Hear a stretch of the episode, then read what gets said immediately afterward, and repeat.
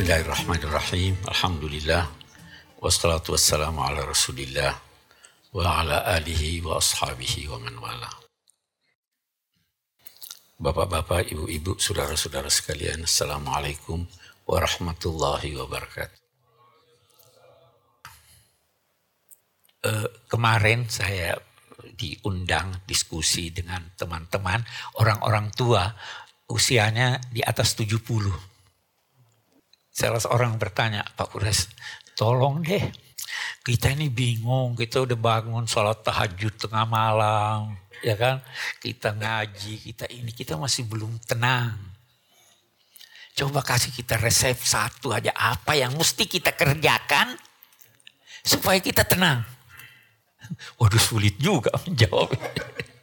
Pertanyaannya spontan, saya jawab juga spontan, tapi biarlah saya berpikir, mungkin kita ketemu lagi saya jawab yang lebih sempurna. Saya jawab begini. Satu, sangka baik pada Tuhan. Dan amalan yang paling baik itu lakukanlah yang indah, yang benar, dan yang baik. Tanya, kenapa sangka baik? Kalau Anda sangka baik pada Tuhan, Anda tidak akan iri hati sama orang. Dia tidak kasih saya karena itu yang baik buat saya. Ya kan? Kalau Anda sangka baik pada Tuhan, Anda tidak akan mengandalkan amal Anda. Amal saya terlalu kecil. Saya tidak wajar masuk surga dari amal saya. Tapi saya sangka baik. Itu itu yang dikatakan oleh Sayyidina Umar. Kalau ada pengumuman tidak ada yang masuk neraka kecuali satu, saya, saya duga, saya khawatir jangan sampai saya yang satu itu. Tapi kalau ada juga pengumuman hanya satu yang masuk surga, saya harap saya yang satu itu. Sangka baik pada Tuhan. Jangan andalkan amalan Anda. Pokoknya sangka baik. Ya Allah, saya sudah berusaha untuk melakukan apa yang saya anggap terbaik. Melakukan apa yang paling indah. Melakukan apa yang paling benar. Ini upaya saya itu tidak ada artinya. Saya tidak mengandalkan keadilanmu. Yang saya andalkan adalah rahmatmu. Ah, itu Anda tenang. Ya kan? Misalnya itu. Oke, kita kembali. Agama, tadi kita katakan, eh, setelah bertemu dengan Allah, oh ini ada Allah, ada penguasa. Dia ingat masanya di ini. Terbayanglah pada dia sifat-sifat Tuhan yang maha sempurna itu. Kalau kita dalam Islam, Asma'ul Husna. Diteladani itu. Anda beragama dengan baik kalau bisa meneladani itu. Eh, pakar-pakar Islam berkata sebenarnya keberagamaan itu, keberagamaan itu mempunyai dua sendi utama. Kurang kurang keberagamaan Anda kalau hanya satu.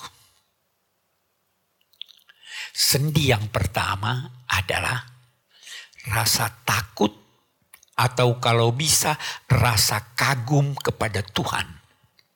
Kalau Anda tidak takut sama Tuhan, apalagi eh, eh, tidak kagum, Anda tidak beragama. Ya kan? Makhafatullah. Orang tasawuf bilang khasyatullah. Itu ada perbedaan antara khauf dan khasyah. Rasa takut itu bisa jadi menyangkut sesuatu yang Anda tidak tahu. Malam takut. Kenapa takut? Tidak tahu ya apa yang menakutkan.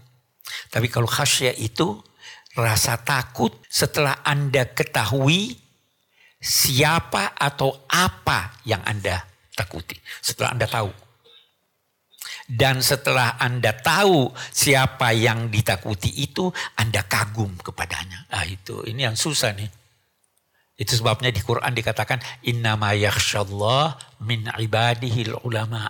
Yang takut dan kagum kepada Allah itu hanya ulama. Tadi saya ketemu eh, apa namanya? Habib Abdullah dia bilang rupanya syarat utama bagi ulama itu adalah khasyah. Takut dan kagum. Jadi kalau ada ulama yang tidak takut sama Tuhan atau tidak kenal Tuhan, tidak kenal sifat-sifatnya, tidak wajar dinamai ulama. Ya kan? Tidak wajar dinamai ulama. Jadi yang pertama kalau Anda beragama, Anda harus takut kepada Tuhan, atau bahkan sewajarnya Anda takut karena kagum kepadanya. Saya beri contohnya kira-kira. Ada satu tokoh yang wajahnya begitu uh, uh, cemerlang, akhlaknya begitu baik, kedudukannya begitu tinggi. Anda takut tidak mendekat sama dia? Anda takut bukan karena eh, eh, khawatir dimarahi. Tetapi dia punya wibawa sehingga Anda merasa, ya kan? Nah, itu orang terhadap Allah begitu. Itu sebabnya. Salah satu sebab kurang berperanannya agama karena kita takut tapi tidak kagum. Kita ditakut-takuti oleh agama, ya enggak? Eh hati-hati neraka, ya kan? Hati-hati eh, eh, kafir. Itu sebabnya ada ada guru saya di Kairo sering eh, eh, dengan canda berkata, kita ini susah, ulama terlalu cerewet. Semua tidak boleh.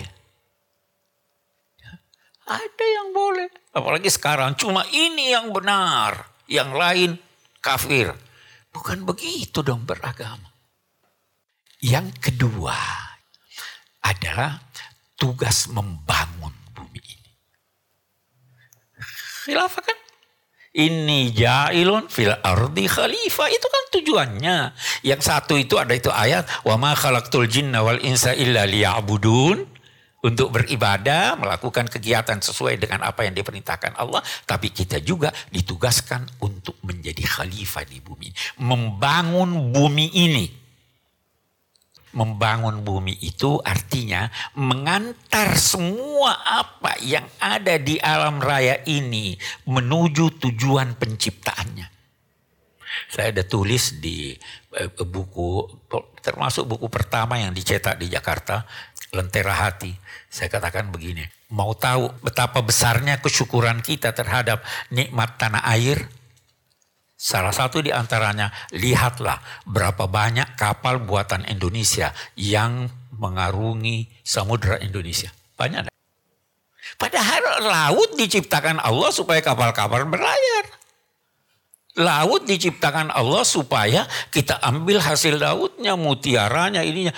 Kita tidak berfungsi sebagai khalifah. Sebagai khalifah, kita dituntut memelihara tumbuhan.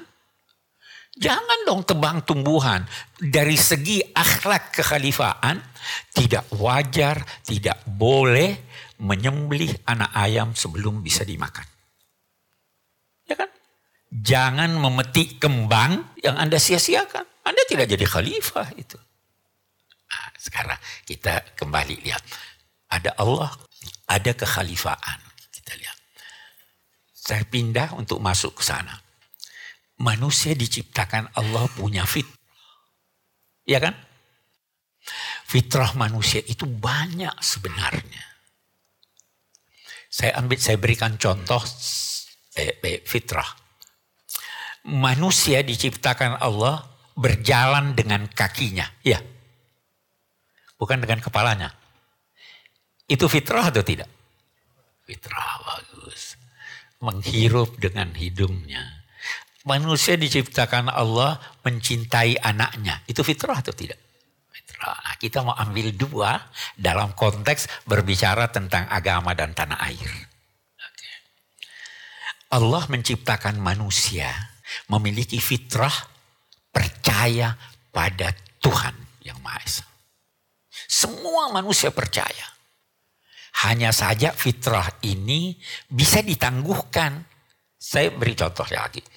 Eh, manusia butuh bernafas atau tidak? Fitrah atau tidak itu? Fitrah. Berapa lama dia bisa tangguhkan tidak bernafas? Lima menit. Berapa dokter itu kira-kira? Ah, Oke, okay. katakanlah lima menit. Ah. Eh, diciptakan manusia ini punya fitrah membutuhkan minum. Iya. Yang mana lebih lama bisa ditangguhkan? Minum atau bernafas. Butuh makan, berapa lama dia bisa tidak makan? Dia bisa berhari-hari, bahkan boleh jadi bisa berbulan-bulan. Oke. Berapa lama dia bisa tangguhkan tidak percaya pada Tuhan? Fitrah ini. bisa sampai sebelum keluar rohnya. Iya kan? Fir'aun kan begitu. Tapi itu fitrah hanya bisa ditangguhkan. Oke deh yang penting. Itu fitrah.